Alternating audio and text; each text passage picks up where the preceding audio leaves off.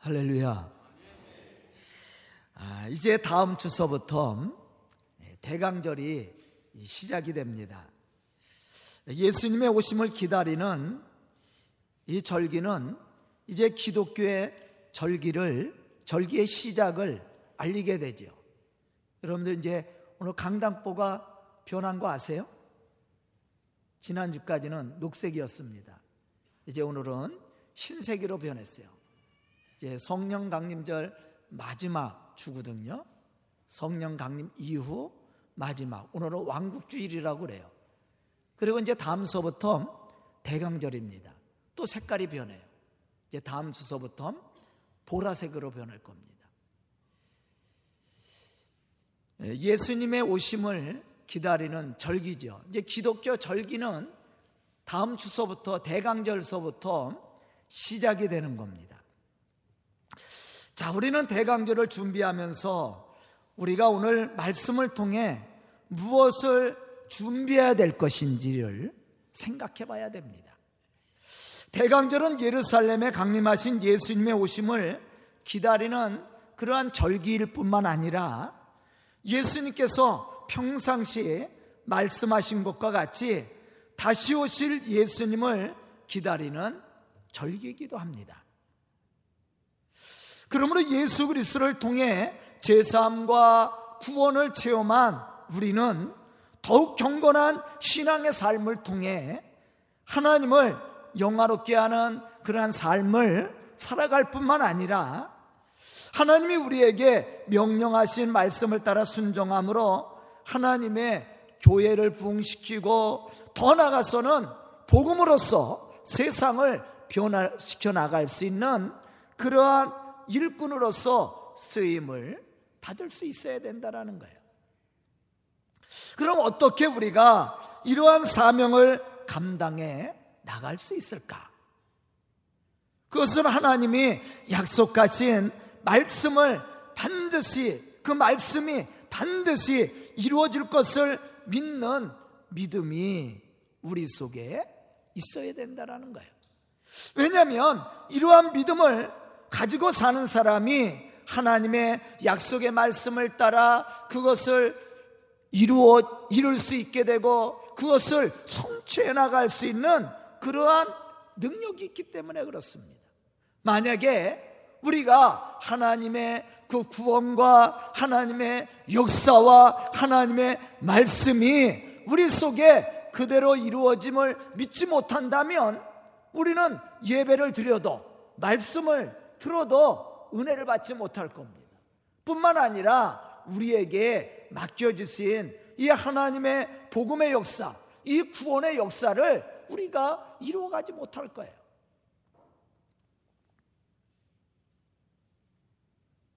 참으로 오늘 말씀의 제목처럼 하나님이 귀하게 여기는 믿음의 사람으로 하나님이 우리에게 맡겨주신 이 사명을 감당해 나갈 사람이 누구냐면 참으로 하나님의 구원 역사를 믿고 하나님의 말씀이 그대로 우리의 삶 속에 이루어질 것을 믿고 사는 그 믿음의 사람들이라는 거예요.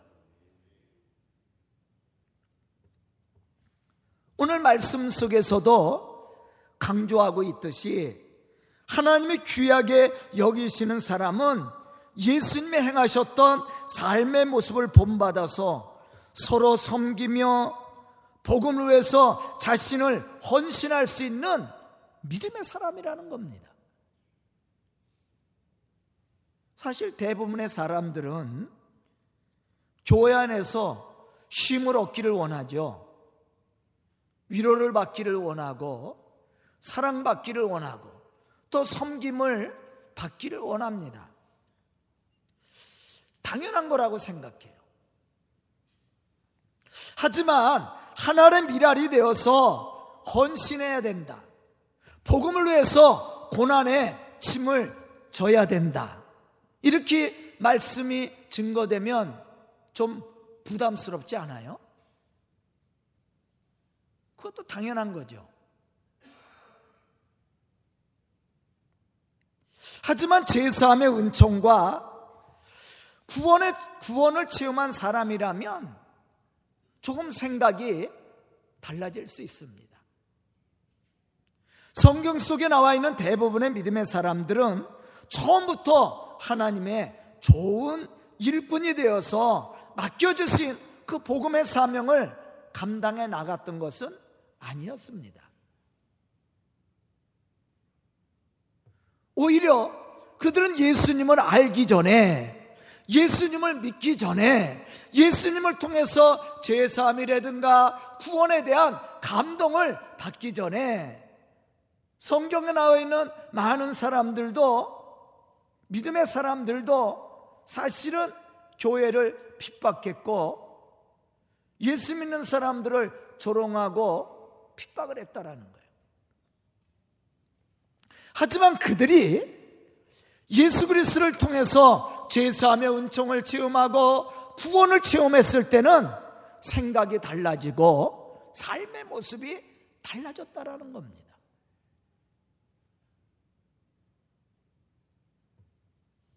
우리가 잘 아는 바울도 마찬가지죠.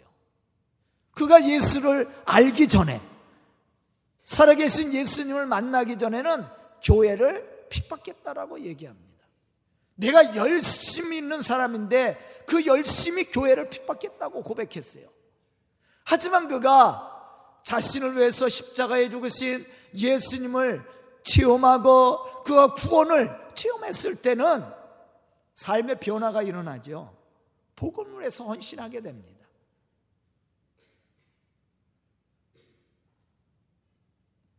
우리에게도 이러한 신앙의 체험이 있어야 된다라는 거예요.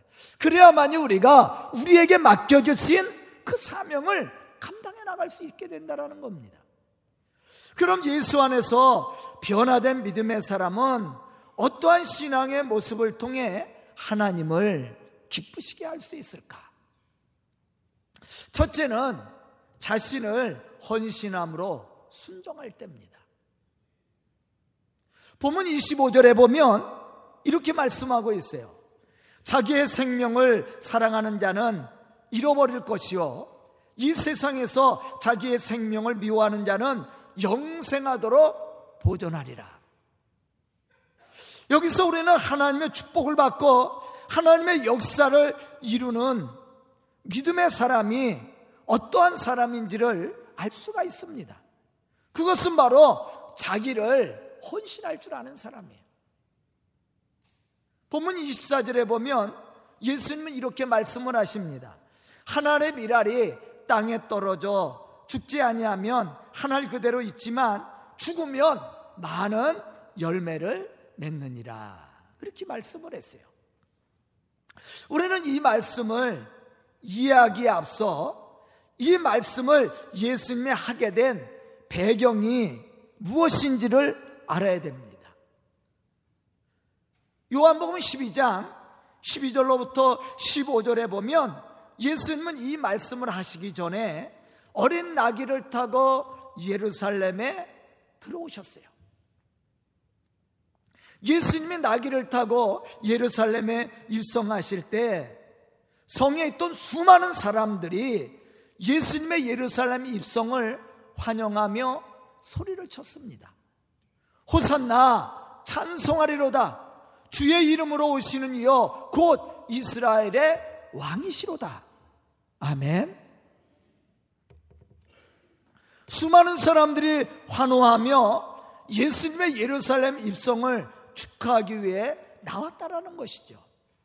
여기서 한 가지 제가 우리 성도들에게 질문을 하나 던지겠습니다.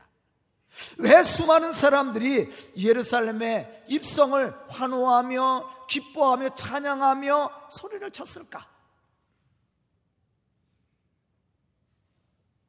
이유가 뭐죠? 그 자리가 바로 영광의 자리였고 축복의 자리였고 기쁨의 자리였기 때문이었습니다. 누구나 좋아하는 자리죠. 그런데 예수님이 십자가를 지고 가실 때 과연 그 자리에도 이 사람들이 환호하며 예수님을 찬양하며 예수님의 고난에 동참했는가? 한번 생각해 봐야 됩니다. 고난의 자리에는 아무도 예수님을 따라가지 않았습니다. 예수님을 찬양하거나 기쁨으로 환호하지도 않았습니다. 오늘 본문 말씀 속에 보면 예수님이 예루살렘에 입성하실 때 뭐라고 고백했어요? 이스라엘의 왕으로 오시는 이요. 그렇게 고백을 했다라는 거예요. 당시 이스라엘은 로마의 지배를 받았습니다. 로마의 지배를 받고 있었던 이스라엘 백성들에게 가장 소원하는 일이 무엇이었겠습니까? 해방이겠죠. 우리가 일제 36년 동안 지배를 받았습니다. 그때 우리나라 온 백성들이 원했던 일이 뭡니까? 해방이었어요. 이스라엘도 마찬가지입니다.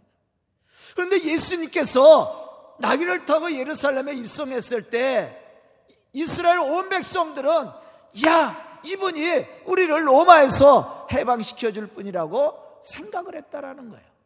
그래서 환호한 겁니다.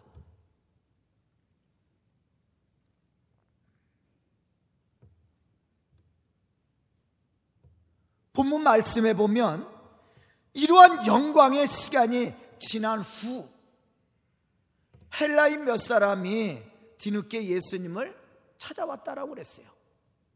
그때 예수님은 이렇게 말씀을 합니다. 내가 진실로 진실로 너에게 이르노니 한 알의 미랄이 땅에 떨어져 죽지 아니하면 한 알 그대로 있고 죽으면 많은 열매를 맺느니라. 여기서 우리는 하나님이 정말로 귀하게 여기시고 쓰시는 일꾼이 누구인지를 찾아볼 수가 있습니다. 그것은 박수를 치며 환호성을 지르며 종로나무를 꺾어서 흔들며 환영하는 그 무리들이 아니에요. 하나님이 귀히 여기시고 또 하나님의 일꾼으로 쓰임 받는 믿음의 사람은 자기를 희생하며 다른 사람을 섬겨줄 수 있는 그러한 신앙의 사람이라는 거죠. 새 생명의 열매는 죽음의 헌신 없이는 맺어질 수 없다라는 사실을 우리에게 가르쳐 주고 있습니다. 이것은 하나님께서 지금까지 인류의 역사 가운데 계획하신 일들을 이루기 위해서 사용해왔던 방법 중에 하나입니다. 우리가 어떻게 제사함의 은혜와 구원을 받게 되었습니까? 그것은 예수님의 십자가의 죽음이 있었기 때문이었습니다. 하나의 미랄이 되어서 버림당하고 죽음을 당했던 어린 양 예수 그리스도의 십자가의 죽음이 있었기 때문에 우리는 제사함과 함께 구원의 축복을 얻을 수 있게 된 거예요. 만약에 예수님의 십자가의 희생이 없었다면 우리의 죄의 문제는 아직도 해결받지 못했을 겁니다. 그런데 우리가 죄의 문제를 해결받고 우리가 죄에서 구원을 받을 수 있었던 것은 예수님의 십자가의 죽음이 있었기 때문이었다라는 거예요. 오늘날 이 땅의 수많은 사람들이 예수 안에서 새 생명을 얻고 하나님의 자녀된 권세를 누릴 수 있게 된 것은 바로 예수님의 십자가의 죽음이 있었기 때문이었다라는 것을 우리는 분명히 알아야 됩니다. 사도 바울이라는 위대한 인물이 어떻게 변화를 받았습니까? 물론 담에색 도상에서 살아계신 예수님을 만나는 사건이 있었습니다. 그러나 그 이전에 바울의 마음을 움직였던 사건이 있어요. 그 사건이 바로 스데반 집사의 순교 사건입니다. 스데반 집사는 복음을 전하다가 돌에 맞아 순교했습니다.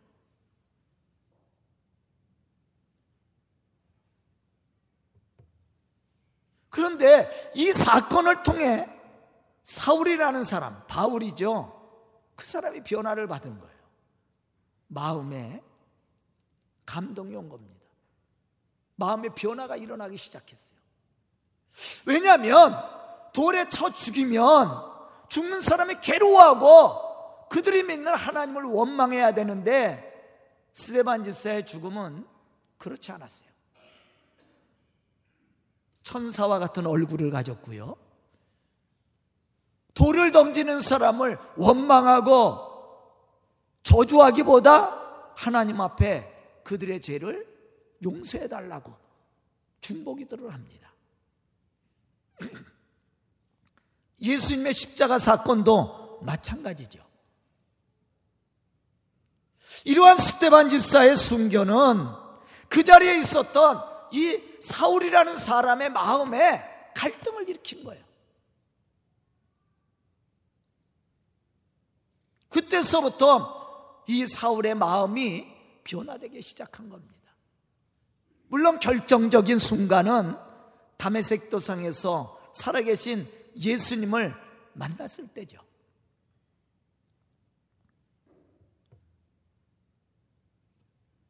예수님이 말씀하신 대로 하나의 미랄이 떨어지는 사건입니다. 스테반 집사의 사건은. 그 열매가 바로 사도 바울이에요. 그런데 하나의 미랄이 땅에 떨어져 맺어진 열매인 바울을 통해 하나님은 놀라운 일들을 이루죠.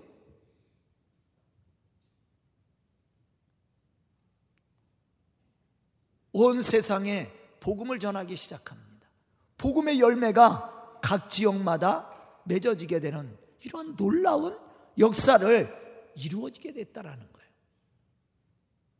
저는 오늘 말씀을 듣는 우리 성도들이 이러한 믿음의 사람들이 되어서 하나님을 영화롭게 할 뿐만 아니라 교회 부흥과 이 복음의 역사를 이루어가는 그러한 하나의 미랄이 될 수 있기를 주의 이름으로 축원합니다. 두 번째는 자기를 내려놓고 예수님의 말씀을 따라 순종할 때입니다. 바로 이 사람이 하나님이 귀히 여기는 믿음의 일꾼이 될 수 있다라는 말이죠. 본문 26절에 보면 예수님은 이렇게 말씀을 하십니다. 사람이 나를 섬기려면 나를 따르라. 나 있는 곳에 나를 섬기는 자도 거기 있으리니 사람이 나를 섬기면 내 아버지께서 그를 귀시 여기리라. 아멘. 여기서 주님을 따른다라는 말은 그분의 뒤를 쫓아간다라는 의미를 가지고 있어요. 더 큰 의미는 예수님께서 걸어가신 그 십자가의 길, 죽음의 길까지도 주저하지 않고 따라간다라는 얘기입니다. 마태복음 16장 24절에 보면 제자가 갖추어야 될 신앙의 모습을 예수님은 말씀해 주고 있습니다. 누구든지 나를 따르려거든 자기를 부인하고 자기 십자가를 지고 나를 따를 것이니라. 그렇게 말씀을 했어요. 우리가 예수님의 제자로서 하나님의 거룩한 일들을 이루어 가려면 예수님이 우리에게 보여주신 것처럼 우리도 우리 자신을 내려놓고 우리에게 주어진 십자가를 칠 수 있어야 된다라는 것이죠. 예수님은 십자가에 죽으시기까지 하나님의 말씀에 순종하셨고 우리를 섬겨 주었습니다. 이러한 순종과 섬김은 세상을 변화시켰고 죽어가는 많은 영혼들을 구원의 길로 인도해 주었다라는 것이죠. 이와 같이 우리가 하나님이 귀하게 여기시는 일꾼으로서 우리에게 맡겨주신 그 복음의 사명을 감당해 나가려면 우리도 예수님을 본받아 말씀에 순종해야 되고 섬김으로써 복음의 사명을 감당해 나가야 돼요. 그러기 위해서 우리가 갖춰야 될 신앙의 모습이 뭐냐면 우리 자신을 내려놓는 일입니다. 복음은 그냥 입술로 전하는 게 아니에요. 섬김이 필요합니다. 희생이 필요한 거예요. 그러기 위해서는 나를 내려놔야 돼. 나를 내려놓지 않으면 이 복음의 사명을 감당해 나갈 수 없습니다.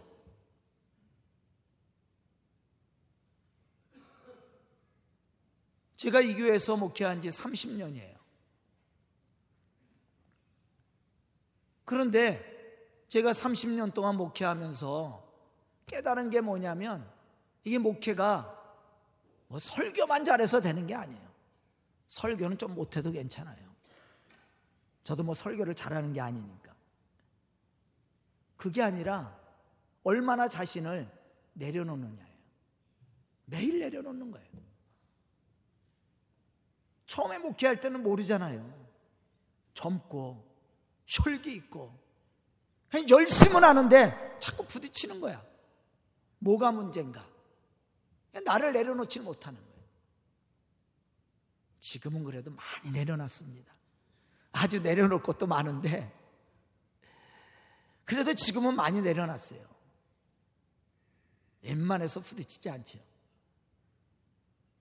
아, 목회는 다른 게 아니구나. 내려놓는 거구나, 내려놓는 거. 얼마나 내려놓느냐에 따라서 목회가 성공할 수 있고 실패할 수 있는 거예요.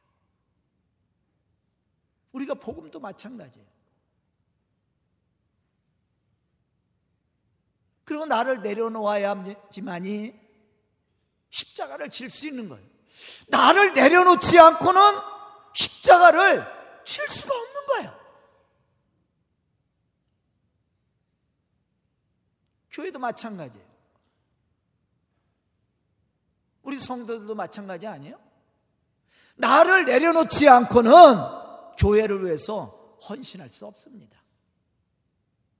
나를 내세우면 불평이 나오고 원망이 나오고 이게 싸움이 되는 거예요. 분열이 일어나는 거예요.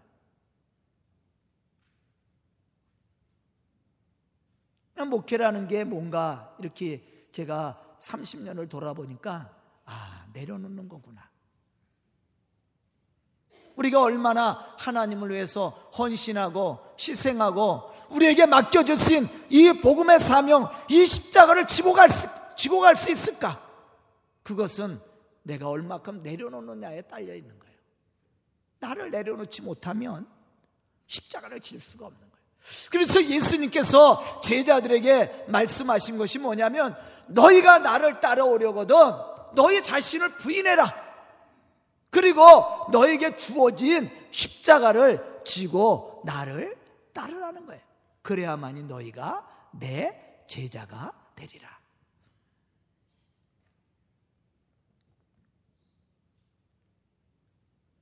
갈라디아서 6장 2절에 보면 이렇게 말씀합니다. 너희가 짐을 서로 지라 그리하면 그리스도의 법을 성취하리라. 짐을 지라는 거예요. 어떻게 우리가 우리에게 맡겨주신 이 복음의 짐을 지고 갈 수 있을까? 어떻게 우리가 하나님을 기쁘시게 하는 믿음의 사람으로 하나님의 이 거룩한 역사를 이루어갈 수 있을까? 그것은 바로 우리 자신을 내려놓는 거죠. 그래야만이 우리에게 주어진 이 십자가를 질 수 있는 거예요. 교회뿐만 아니에요. 가정도 마찬가지예요. 남자와 여자가 만나서 결혼해서 한 가정을 이룹니다.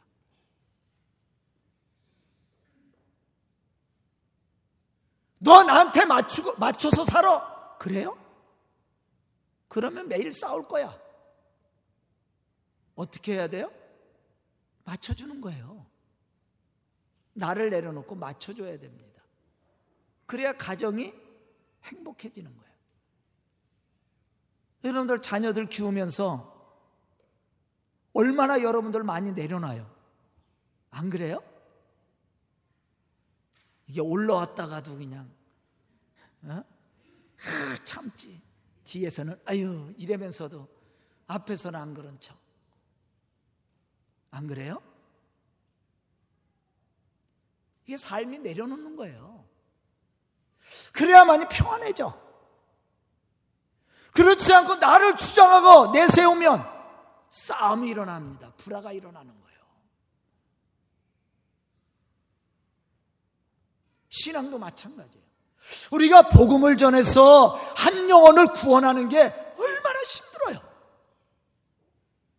그 영혼을 구원하기 위해서는 내 거 다 내려놓고 내줘야 됩니다. 그래야만이 한 영혼을 구원해낼 수 있는 거예요. 이 십자가입니다. 그래서 예수님께서 너희가 나를 따라오려거든 너 자신을 부인하고 십자가를 지라고 얘기했던 거예요. 우리가 이렇게 우리 자신을 내려놓고 우리에게 주어진 이 십자가의 고난의 짐을 치고 나갈 때 그때서야 비로소 너희가 그리스도의 법을 성취하는 것이라고 말씀했다라는 거예요. 하나님의 이 복음의 역사를 누가 이루어 갑니까? 바로 헌신하는 사람들이에요. 복음을 위해서 자신을 헌신시킬 수 있는 사람. 이 사람이 하나님의 일꾼으로서 하나님의 교회의 좋은 일꾼으로서 하나님의 이 거룩한 역사를 이루어 나갈 수 있게 된다라는 것이죠. 저는 오늘 말씀을 듣는 우리 성도들이 이러한 믿음의 사람으로 하나님의 복음의 역사를 함께 이루어 갈 수 있기를 주의 이름으로 축복합니다. 세 번째는 사랑으로 섬김을 실천할 때입니다. 오늘 보면 26절에서 예수님이 어떻게 말씀하고 있습니까? 나 있는 곳에 나를 섬기는 자도 거기 있으리니 사람이 나를 섬기면 내 아버지께서 그를 귀히 여기시리라. 어떠한 사람을 귀하게 여겨요? 섬기는 사람이에요. 어떠한 사람이 주님과 동행하는 사람이에요? 섬기는 사람이에요.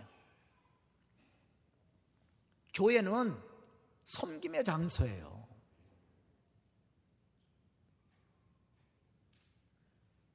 서로가 사랑으로 띠를 띄우고 그리고 섬겨줄 때 이게 아주 좋은 교회가 되는 거예요.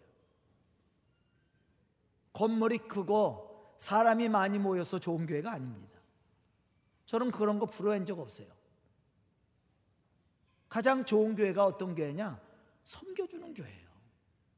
서로를 아끼고 사랑하고 섬기고 또 받은 바 은혜를 가지고 또 성교하고 복음 전하고 구제하고 이게 좋은 교회 아니에요? 저는 그래서 우리 교회가 좋은 교회라고 생각해요.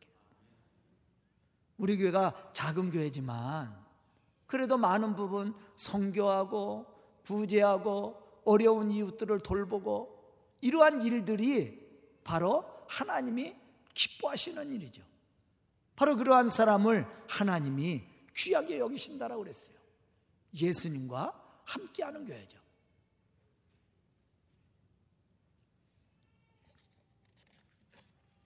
우리는 주님과 동행하는 삶을 산다고 이야기합니다. 그러나 우리가 주님과 동행하는 삶을 산다는 것은 주는 의미를 알아야 됩니다.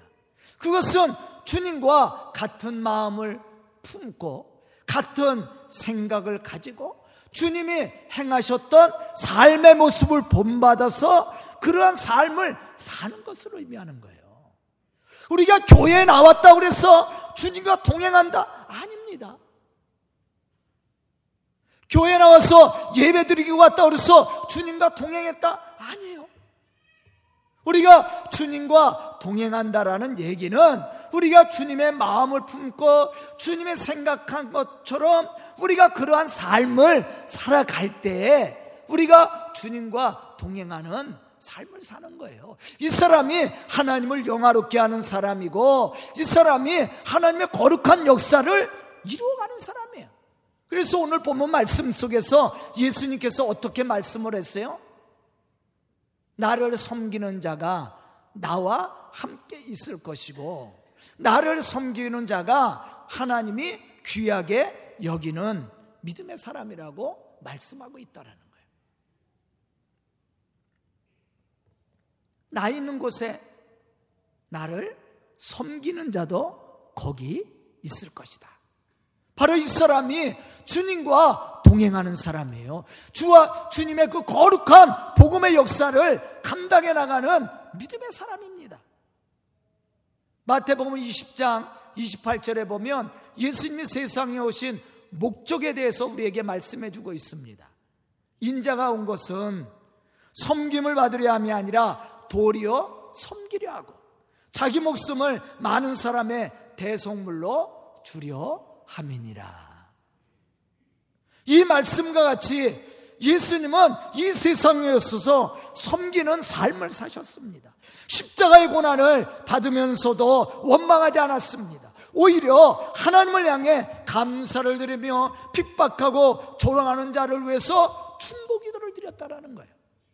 이러한 예수님의 사랑의 섬김은 많은 사람들을 어떻게 했어요? 감동시켰어요. 변화를 시켰습니다. 이러한 사랑과 은혜가 있기 때문에 우리가 이 성전에 모여 있어서 하나님을 찬양하며 예배하며 또 우리에게 맡겨진 사명을 감당하려고 우리가 헌신하는 거예요. 이 교회의 사명이기도 합니다. 로마서 14장 18절에 보면 이렇게 말씀을 합니다. 그리스를 섬기는 자는 하나님을 기쁘시게 하며 사람에게도 칭찬을 받느니라. 어떠한 사람이 하나님을 기쁘시게 하는 자요? 섬기는 자예요, 섬기는 자. 사람에게도 칭찬을 받습니다. 이 사람이 하나님이 귀하게 여기는 사람이요. 하나님의 거룩한 역사를 이루어가는 믿음의 사람이에요. 저는 오늘 말씀을 듣는 우리 성도들이 하나의 미랄이 되어서 참으로 하나님의 거룩한 이 역사를 이루어가는 믿음의 사람들이 되시고 또 하나님의 좋은 일꾼들이 되어서 많은 영혼들을 구원의 길로 인도하는 그러한 믿음의 사람들이 될 수 있기를 주의 이름으로 축원합니다. 기도드리겠습니다. 은혜로우신 아버지 하나님, 오늘도 말씀 듣게 해주시고 깨닫는 지혜를 허락하여 주시니 감사합니다. 참으로 저희들이 하나님이 귀히 여기는 믿음의 사람들이 되어서 주의 거룩한 복음의 역사를 감당해 나갈 수 있도록 축복하여 주시옵소서. 이 시간 말씀을 듣고 결단한 우리 성도들 하나님의 좋은 일꾼이 되어 하나님을 영화롭게 할 뿐만 아니라 세상을 변화시켜가는 믿음의 사람들이 되게 하여 주시고 또 우리 성도들을 통해 하나님의 복음의 아름다운 열매들이 맺어질 수 있도록 축복하여 주시옵소서 예수님의 이름 받들어 축복하며 기도드리옵나이다. 아멘.